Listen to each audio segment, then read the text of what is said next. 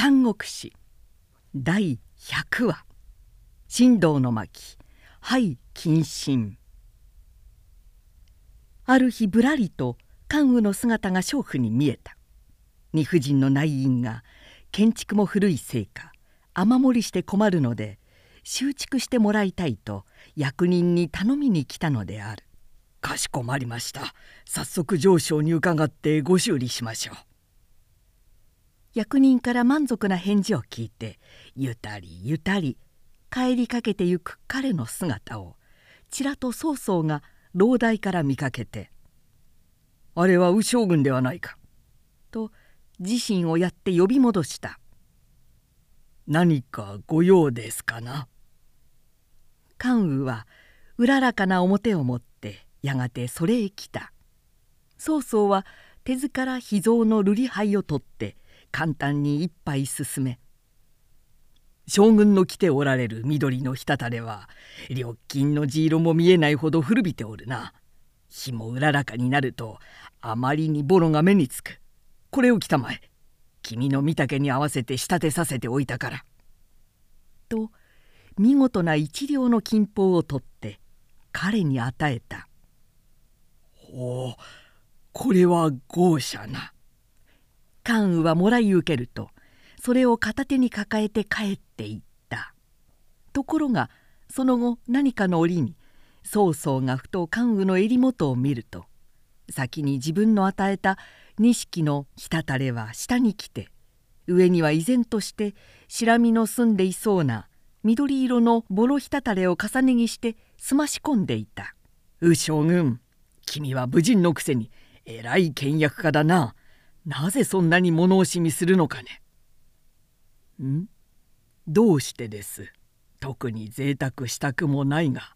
また特に倹約している覚えもありませんが。いややはりどこか遠慮があるのだろう。曹操が賄うている以上は何不自由もさせないつもりでおるのに。何も新しい衣装を惜しんで古着をわざわざ上に重ね着しているにも当たるまい。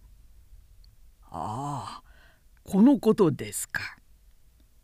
関羽は自分の袖を顧みて「これはかつて劉公祝から拝領した恩義です。どんなにボロになっても朝夕これを着これを脱ぐたび公祝と親しく会うようで嬉しい気持ちを覚えます。故に今上昇から新たに錦秋の栄意をいただいたもののにわかにこの球威を捨てる気にはなれません。と答えた。聞くと曹操は勘に打たれたもののごとく心の内で「ああ麗しい人だ」さても忠義な人もあるものだ。としみじみ彼の姿に見とれていたが折伏そこへ寮の二婦人に仕えている者が迎えに来て「すぐお帰りください。お二方が今何事か嘆いて右将軍を呼んでいらっしゃいます」と関羽へ告げると「何が起こったのか」と関羽はそれまで話していた曹操へ挨拶もせず駆け去ってしまった。本来こんな無礼を受けて黙っている曹操ではないが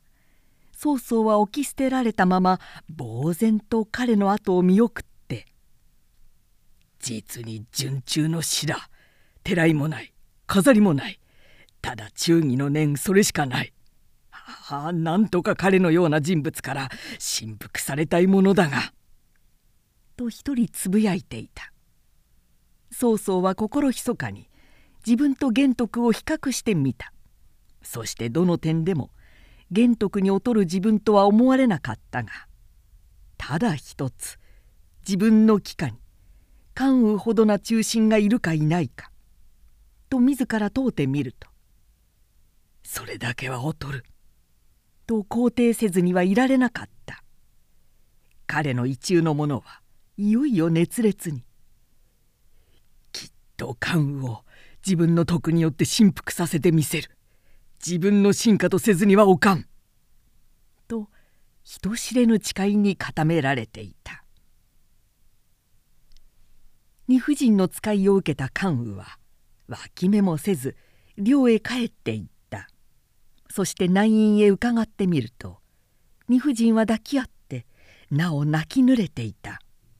「どうなされたのでござる。何事が起こったのですか?」関羽が尋ねると美婦人と関婦人は初めて愛用していた涙の顔と胸を話し合って「おおカウンかどうしましょう。もう生きているかいもない。いっそのことを死のうかと思うたが将軍の心に測ってみてからとそなたを待っていたところです」とともどもに同国した。関羽は驚いて「死のうなどとは滅相もないご短慮です」関羽がおりますからにはいかなる大難が迫ろうともお心安く遊ばしませ。まずその司祭をお話しくだされ」となだめた。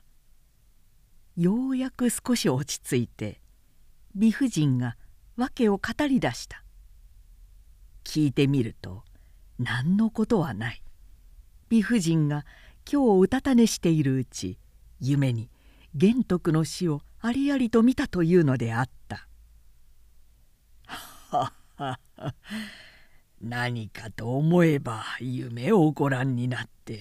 竜公祝の臣の上に教示があったものと思い込んでいらっしゃるのですか。どんな教務でも夢はどこまでも夢に過ぎません。そんなことで嘆き悲しむなど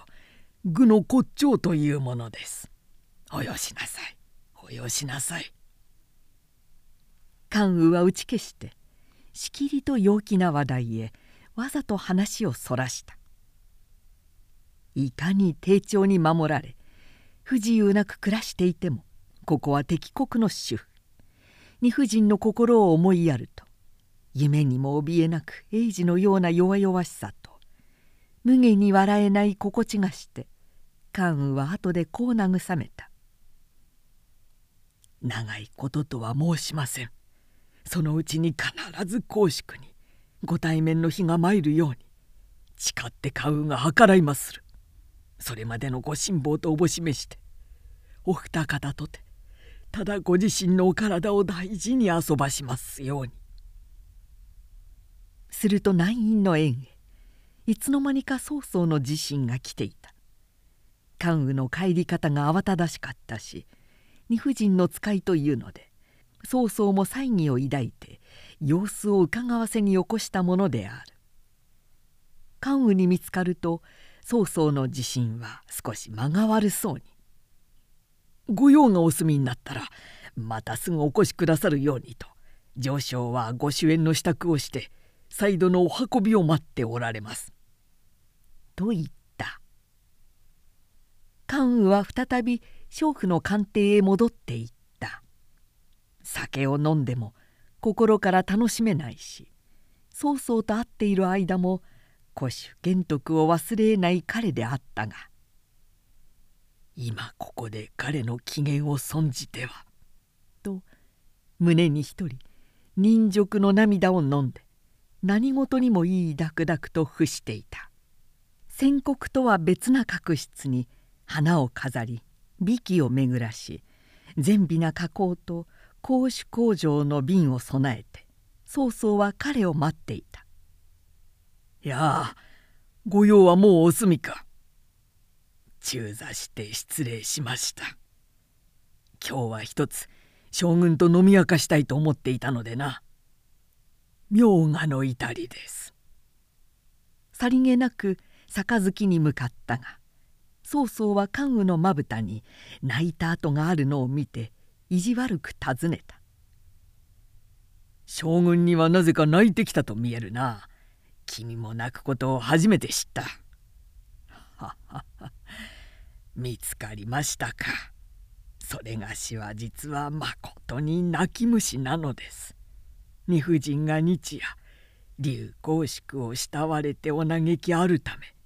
実は今ももらい泣きをしてきたわけでござる。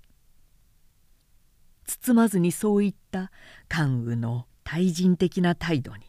曹操はまた惚れ惚れ見入っていたがやがて酒も半ば竹縄の頃戯れにまたこんなことを尋ね出した「君のひげは実に長やかで美しいがどれほどあるかね長さは」。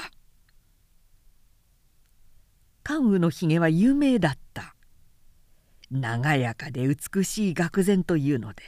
この京都でも評判になっていた。おそらく都門随一の見事なひげだろうと言われていた。今曹操からそのひげのことを聞かれると関羽は胸を覆うばかり垂れているその漆黒を握って挑然と嘘吹くように答えた。立てばひげの先が半身を超えましょう。秋になると晩鐘とともに数百根の古毛が自然に抜け落ち冬になると草木とともに毛艶が枯れるように覚えます。ですから極寒の時は凍らさぬよう袋で包んでいますが客に会う時は袋を解いて出ます。それほど大切にしておられるか。君が酔うとひげも皆酒で洗ったように麗しく見える。いやお恥ずかしい。ひげばかり美しくても五体はろくろくと吐食して国家に報じることもなく五子兄弟の役に背いて虚しく敵国の酒に酔う。こんな浅ましい身はあろうと思えませぬ。何の話が出ても関羽はすぐ自身を責めまた玄徳を死母してやまないのであった。その度曹操はすぐ話をそらすに努めながら心の内で関羽の忠義に感じたり反対にほろ苦い男の嫉妬や不快を味わいなどしてすこぶる複雑な心理に陥るのが常であった。次の日町に参内することがあって曹操は関羽を誘いそのついでに錦のひげ袋を彼に送った帝は関羽が錦の袋を胸にかけているので怪しまれて「それは何か?」とご下問された関羽は袋を解いて「真のひげがあまりに長いので上昇が袋を保うたのでござる」と答えた。人並み優れた大丈夫の腹をも過ぎる。漆黒の挑然を眺められて帝は微笑しながら「なるほど。備前公よ」とおっしゃった。それ以来天井から聞き伝えて庶人も皆関羽のことを備前公備前公と呼び習わした。弔問を辞して帰る折曹操はまた彼がみすぼらしい痩せ馬を用いているのを見て「なぜもっと良い資料をやって十分に馬を肥やさせないのか」と武人のたしなみを咎めた「いや何せ一個の方の体が核のごとく長大なので大概な馬では痩せ衰えてしまうのです」なるほど。ボンバでは乗りつぶされてしまうわけか。曹操は急に自身をどこかへ走らせて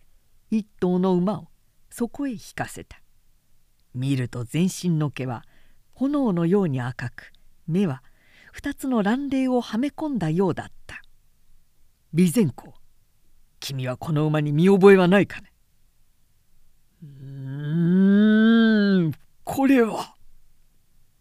関羽は目を奪われて恍惚としていたがやがて膝を打って「そうだ呂布が乗っていた関戸場ではありませんか」そうだせっかくぶんどった春草だが癖馬なので誰も乗りこなすものがない。君の持ち入りには向かんかね。おおこれをくださるか。関羽は采配して記憶をみなぎらした。彼がこんなに喜ぶのを見たのは曹操も初めてなので10人の美人を送ってもかつて嬉しそうな顔一つしない君がどうして一匹の畜生を得てそんなに歓喜するのかね?」と尋ねたすると関羽は「こういう千里の俊足が手にあれば一朝公衆玄徳のお行方が知れた場合一日の間に飛んで行けますからそれを一人祝福しているのです」と玄関に答えた。悠々関戸場にまたがって家路へ帰ってゆく関羽を曹操は後見送って「しまった」と唇をかみしめていた。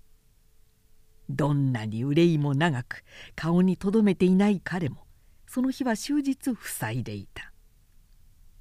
長領は地側の者からその日の司祭を聞いて深く責任を感じた。で曹操に向かい「一つ私が親友として関羽に会い彼の本心を打診してみましょう」と申し出た。曹操の内諾を得て長領は数日の後関羽を訪ねた。世間話の末彼はそろそろ探りを入れてみた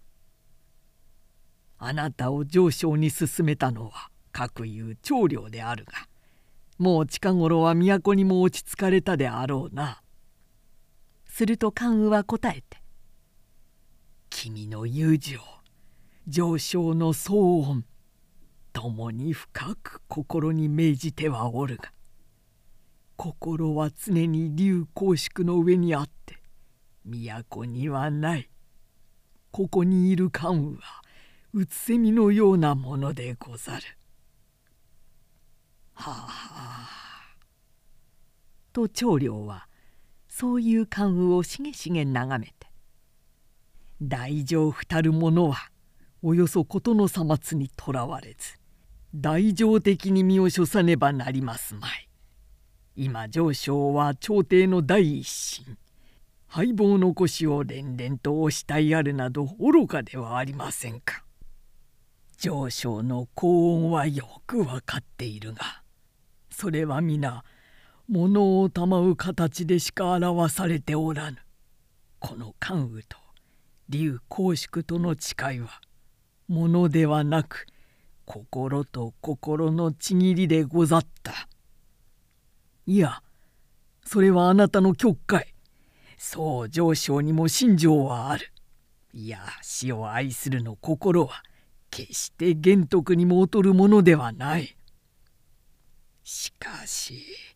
竜公祝とこなたとは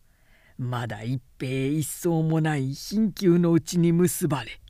百難を共にし生死を誓った間でござる。さりと上昇の恩義を無に思うも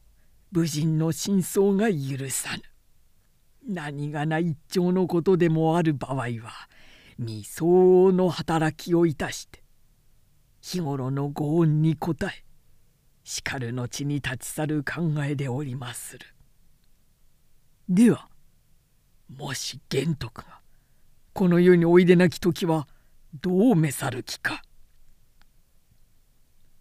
地の底までもお慕い申してゆく所存でござる。長領はもうそれ以上武人の鉄石心に対してみだりな追求もできなかった。門を辞して帰るさも長領は一人反問した。上昇は主君義において父に似る。関羽は神経の友。義において兄弟のようなものだ。兄弟の情に惹かれて父を欺くとせば不忠不義。はあどうしたものか。しかし彼は関羽の忠説を鏡としても自分の主君に偽りは言えなかった。行ってまいりました。よもやま話の末いろいろ探ってみましたがあくまでとどまる様子は見えません。上昇の高音は深くわきまえていますがさりとて心を翻し肉に使えんなどとは思いもよらぬ体に見えます。歯に衣着せず長領はありのままを覆命した。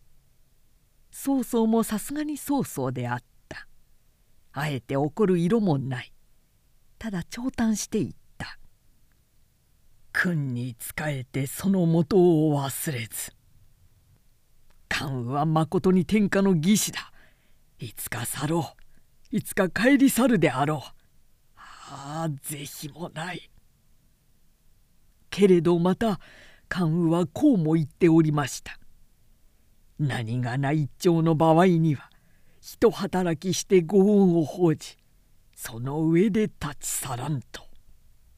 長領が言うのを聞いて傍らから純育がつぶやくように権限した「さもあろうさもあろう。忠節の死は必ずまた神社である。だからこの上は関羽に功を立てさせないに限ります。功を立てないうちは関羽もやむなく京都にとどまっておりましょう